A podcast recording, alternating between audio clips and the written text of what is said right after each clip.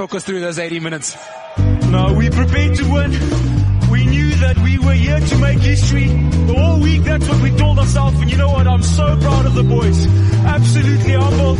And the guys came out. They played with enormous testicles. And we absolutely did it. Fantastic effort. I'm such a happy captain.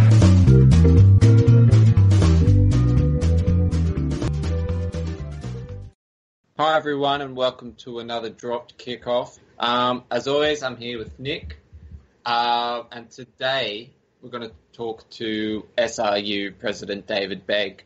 Apologies, Queenslanders, Victorians, South Australians, Western Australians, Tasmanians, and maybe even a capital people. This one's not for you. But if the QRU President wants to talk, we'll have a chat. So today we're just going to talk about all things Shute Shield and a little bit of NRC. I hope you enjoy it. Press the play button, Nick. And so joining us on the podcast here tonight is the president of the Sydney Rugby Union, David Begg. David, mate, how are you going? Nick, I'm really well. How are you going?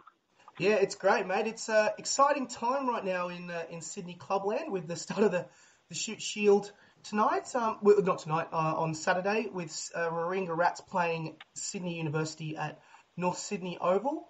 Kind of from the kind of competition perspective, how would you rate this season for you as a whole, for the whole Shute Shield? Well, I mean, you'd kind of expect me to say this, I suppose. It's been...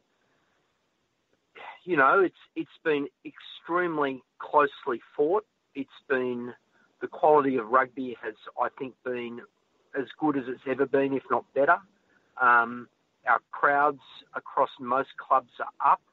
The interest in the Shute Shield continues to grow.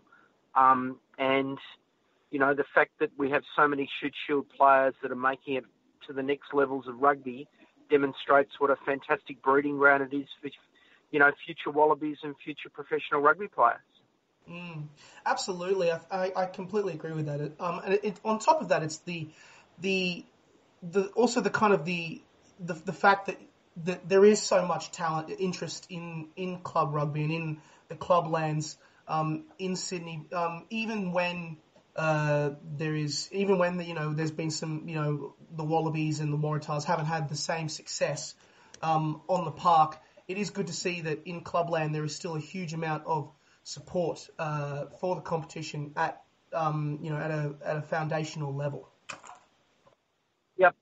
Well, I mean, you know, we would obviously like. I also sit on the Waratahs board, so I'm. You know, we want every element of rugby to be strong. So that is an important thing. I think there's too many people that say. We want club rugby to be strong and we don't care about other elements of rugby. We want the whole of our game to be strong.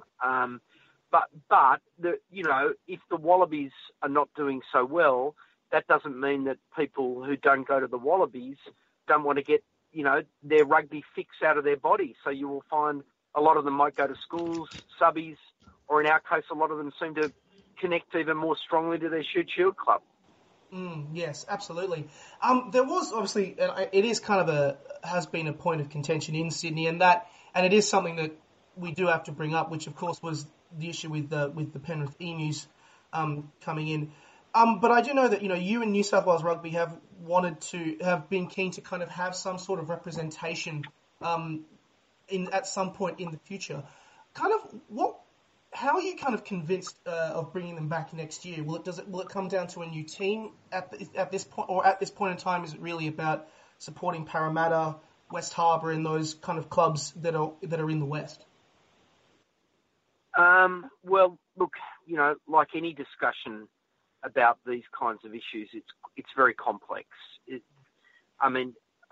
no simple answer to making rugby stronger in Western Sydney. The starting point is that you want to do it. And I can tell you from an SRU perspective, we desperately want to do it. So the will is there. So how do you do it? Well, you know, it's got to be a multi-layered strategy that includes schools, juniors, boys, girls. There's got to be obviously some money involved in the process. So the process involves a number of elements that are beyond the control of the Sydney Rugby Union. So from our perspective, we are more than happy to be a part of the discussion, and on one view, a leading part of the discussion. But we can't be the sole component of the discussion, because there are so many other elements that need to be satisfied. But to be really candid, rugby in Western Sydney is struggling massively. So is it likely that next year we just transport another Penrith in there to enable that team to have a lack of success? The answer is no. We're not going to do that, because that's counterproductive to creating a strong brand for rugby in Western Sydney. One of the problems with Penrith circa 1995 to 2018 was a lack of systemic and structural success on and off the field. And that effectively made the brand in Western Sydney positive as other codes. Yeah. I mean, that's obvious. You don't have success, your brand's not going to be successful.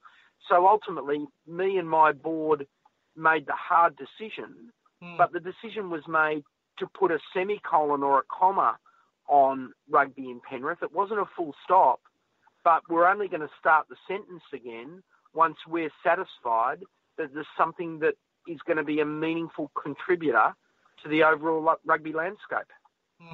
Yeah, absolutely. And I can understand that point quite a bit, because, you know, the Penrith boys did often struggle in the competition, and it has been, you know, such an issue of contention. And at the end of the day, it does come down to the having a footprint that can grow in Sydney's Wests in future seasons, and having that support network and support system in place. Yeah, look, you know, we're looking from a, you know, we're trying to look 10 years forward about what Sydney looks like geographically, demographically, where the money's going to be spent by government. All of these decisions are relevant to then working out where you're and in the future.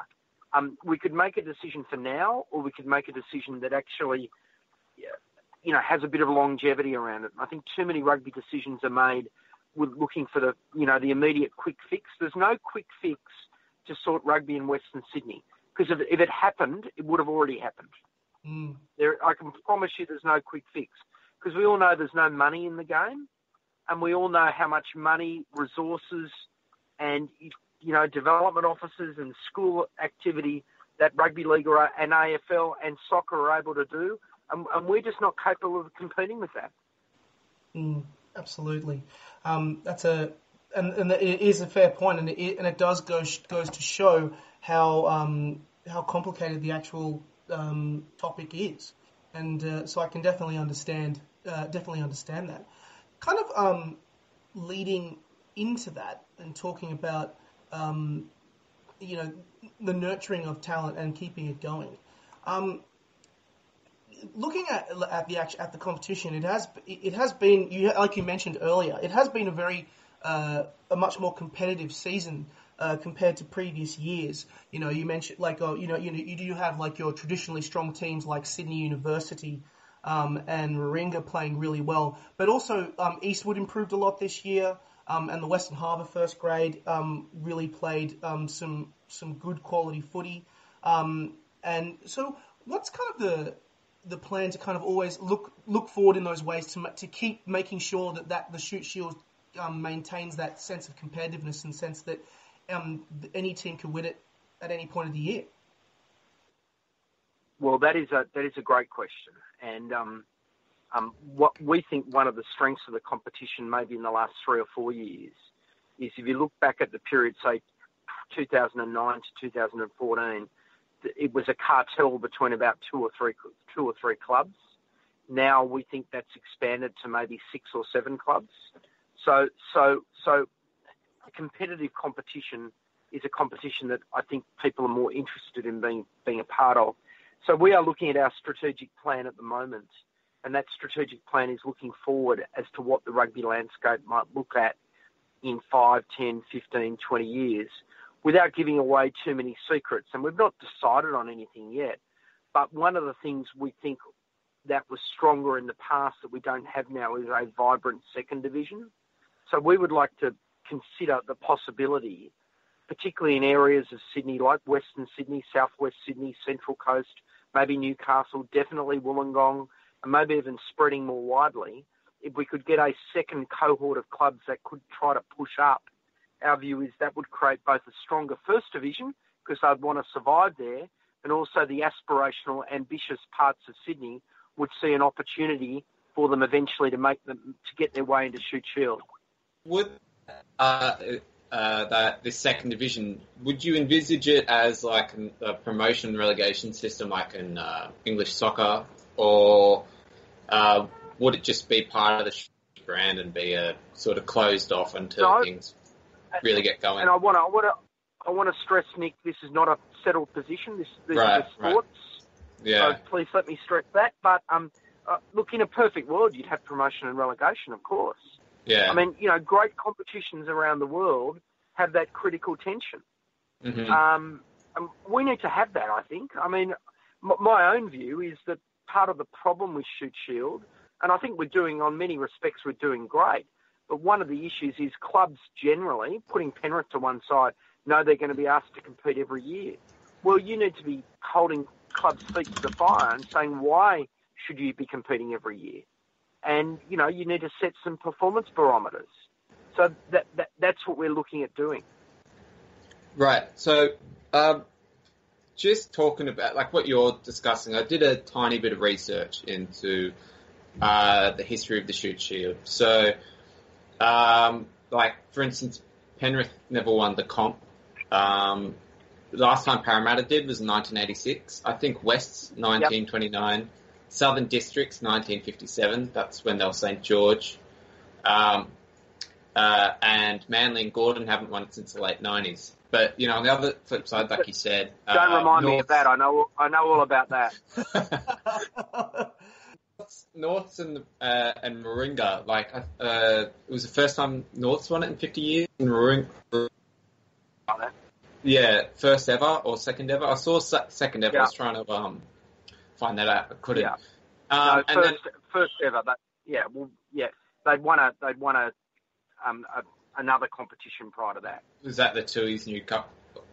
Yeah, it was a different. It was. Yeah. Well, you're not comparing apples and apples. Yeah. I won't. I'm sorry I mentioned it. Yeah. But I mean, like, so because you share being tribalistic and all that sort of stuff, but then there's also, like, for instance, you know, like, I know Nick Phipps is a North Rocks boy and he went to Kings, yet he's playing for Sydney Uni. So obviously, you know, people have players' choice and everything, but is there sort of movement to try to, you know, I guess spread the playing field, even if it is only justice that's seen to be done? Well, look, you know, this is a really interesting and, on one view, controversial topic, because there are some clubs that don't like the fact we've got a player point regime in place. Mm. But I think that player point regime has equalised the competition a lot more. I mean, if you have a look at the NRL and the AFL, what's one of their charms? Well, you know, Richmond haven't done it this year yet, but they might. But one of the charms is, certainly at the NRL level, no team since the Broncos 20 years ago has gone back-to-back. Yeah. So, you know that at the start of the year, you don't have a clue who's going to be the competitive teams or not. Now, rugby is a little bit different because the strong teams generally tend to stay strong teams and franchises for a long time. But I think one of the strengths in the last couple of years, would we have had great grand finals at North Sydney Oval in the last 2 years had North not been in the grand final? Well, no, of course we wouldn't. So, but why did that happen? Well, because part of the reason that happened, North's got a great president, a good GM, a great coach, but they also benefited from the player point system, because a guy that might have otherwise gone to uni went to Norths because he knows he was basically guaranteed a first grade spot.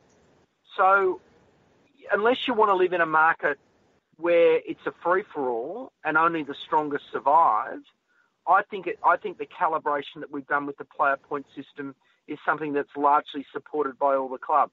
or certainly the majority of the clubs? Well, it just is interesting to note that, you know, there's a few, like, and obviously there's player choice involved and, you know, like you said, some clubs have run better than others, but it still just seems to be that there's not this fair spread. And I mean, like Nick was talking about before with Western Sydney, it's just a bit, the Emus getting cut, that it's just a bit like, oh, what's going here? But I totally understand what you mean by branding. Look, if there was a simple answer, you know, we would have done it. We think the player point system works. Uh-huh. Obviously, could you give a rough overview of what that is? So each team in their first grade side has a cap of, I think it's 130 points. Mm-hmm. And, you know, Super Rugby players are allocated a certain amount of points. If you're a local junior, you get a discount. If you've imported players from NPC or, you know, Division 1 in the UK, they have a reasonably high points tally. So basically, it's an attempt to say to clubs, you know, A, you should be rewarding your local juniors, and B, you should not be using this as an opportunity to, you know, kind of import the crap out of the competition. Yeah, right. With the also North Sydney Oval, this is going to be the second final in a row or third final in a row, North Sydney? Third, yeah. Will it be there every year? Well, so, because it used to be at Concord a lot. Well, it goes where the Sydney Rugby Union thinks it's best for the code. Yeah. And to be blunt with you guys, it also goes where we can make the most amount of money. Yeah. Because we only make money for 3 weeks of the year. That's the final series. Even if Souths and like Parramatta got in the final next year, you still think there's a good chance we'll be at North Sydney? You know, we look at it on a... It is really hard to say. I mean, we'd love it to be Souths and Parramatta because we'd probably go to the new Parramatta Stadium. But, every year there's a prospect, not that it happens, that, you know, Manly play Warringah in the grand final and people say, why aren't you going to go to Brookie Oval? Well, because you've got to book these venues 6 to 8 weeks in advance. There's a lot of logistics involved. I think, you know, our pre-sales for Saturday are really strong. I'm keeping an hour-by-hour handle on it. We look like we're going to largely replicate the crowd we got last year, so we think it's going to be a great day. Absolutely. I couldn't agree more. I mean, I remember being at that game last year, and it was the vibe that North Sydney had was fantastic. The fact to hear 18,000 supporters screaming on the hill. And it was a really emotional day as well, just for the players, for the fans, for everything. And I think it really is a great indication of where the strength of rugby in this country is, and it lies at club level and at local level. And to see the fact that it was 18,000 on the hill, was that one of the largest crowds? Is that going to be one of the largest crowds in Shute Shield history? The biggest crowd that we could remember at a grand final was in 1997, which was one of the last years at SFS. They had about 23,000. You know, and that we wouldn't lock out not necessarily going to a venue like the SFS or the new Parramatta Stadium or wherever, because you know North Sydney's great, but obviously it's got its groans. It's a bit old, and it's, you know, it's not the easiest stadium to get in and out of. So from our perspective, while we enjoy it, and the crowd last year was very strong, we view it as a year-by-year tender opportunity for clubs to say, or for grounds to say, we want to host you. But in the case of North Sydney Oval, it's, you know, you look at where Shute Shield Rugby's come from in the last few years. We're now the biggest show that North Sydney Oval has in any year. Yeah. So we are the biggest crowd.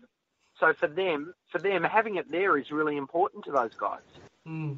Absolutely. But I think that the fact that it is a really, like, it's a very old oval, it's a very charming oval, and it also kind of brings back that old school mentality of kind of where, like, because the Shute Shield being such an old competition with so much history, that it kind of plays into that as well. And I think, like, you did touch on a lot of points there about how it is growing and how people kind of come back. You know, it is an indication of the growth or the resurgence in club rugby, not just obviously in Sydney, but, you know, but all around the country. I mean, the Hospital Challenge Cup in Queensland had quite large figures at Ballymore this year, and then you've seen growth in other competitions in Perth, in Canberra, in Melbourne. To you, I mean, this is and country New South Wales, the you know, the crowds at the, you know, I know at Southern, Central West Grand Finals, and we keep a handle on all this stuff. And look, it's a bit like Charlie Brown and Linus.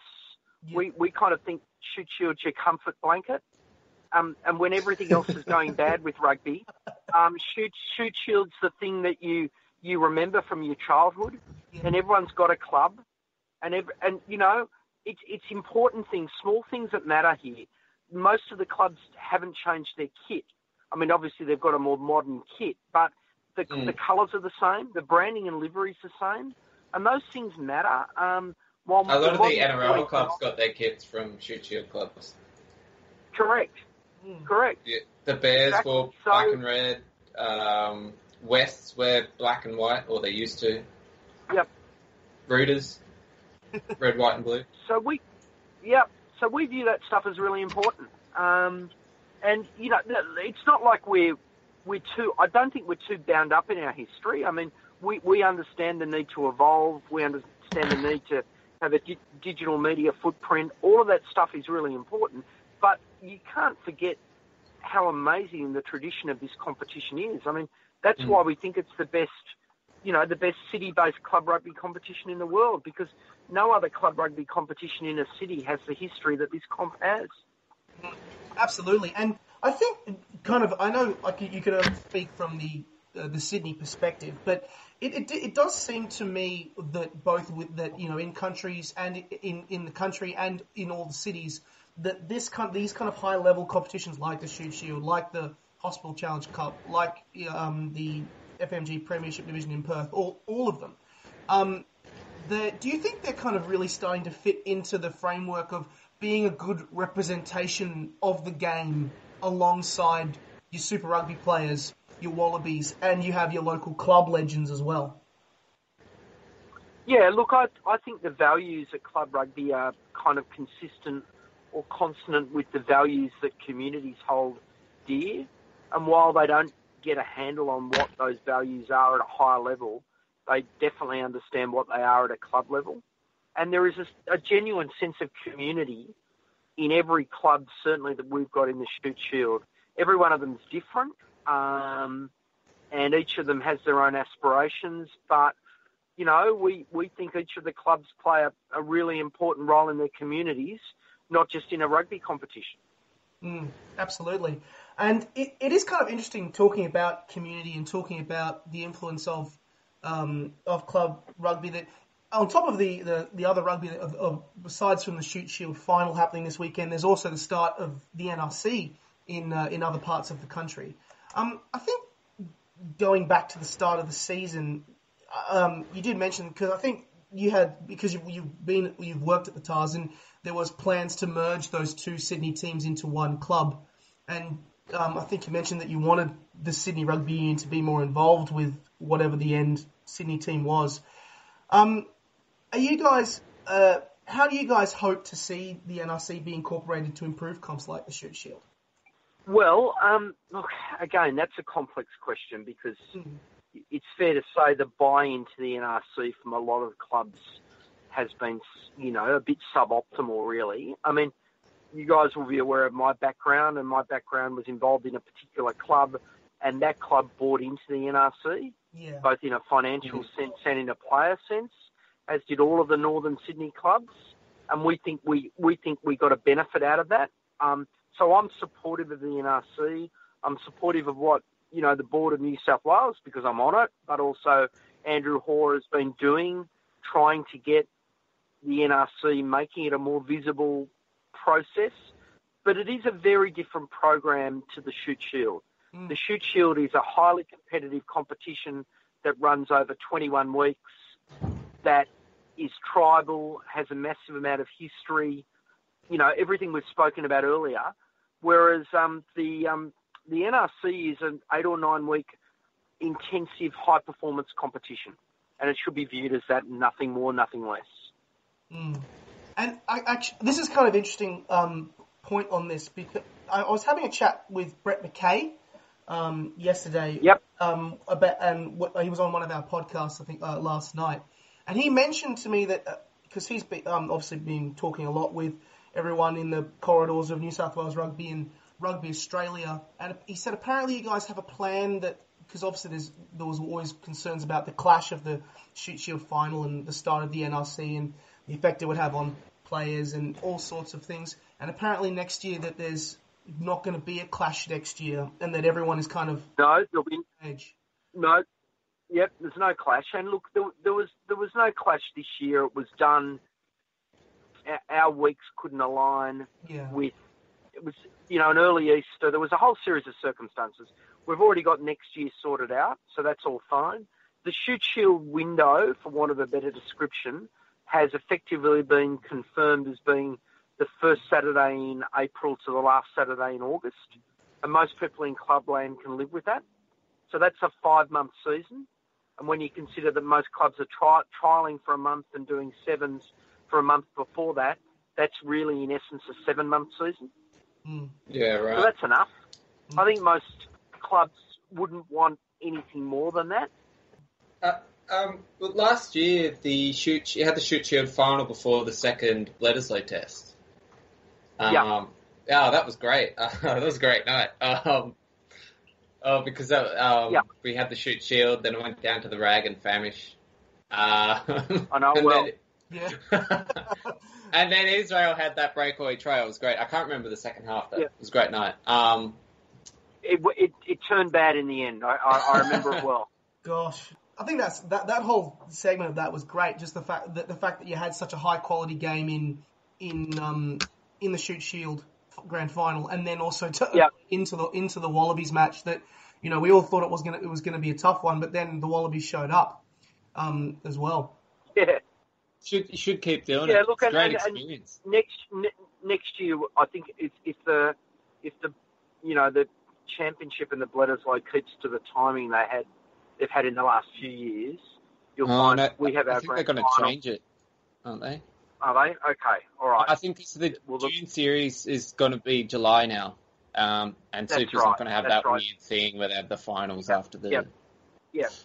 So anyway, look, we hope we can align it with something. So looking forward. What do you think, or what are you looking to improve next year for Shute Shield? Yeah. And who's your team for tomorrow? Oh, Saturday. Okay. Rather. So what am I looking to improve? We would like to look. It's obvious, right? We'd like Western Sydney to be stronger. Okay, that's a simple proposition. We want Western Para to compete strongly, and we want that footprint to get stronger and better. And that's a simple proposition. We think every other club basically looks after itself. And even people that have been, you know, tipping rubbish on Gordon this year, they need to recognise Gordon had 3 Colts teams in the grand final on Saturday, or Sunday, I should say. Yeah. So, you know, Gordon is far from being a club in crisis. It's just a club in evolution. So, so my tip for Saturday, wow. Well, if you pick the Rats, everyone in Manly would be horrified. Well, but I'm going to do it.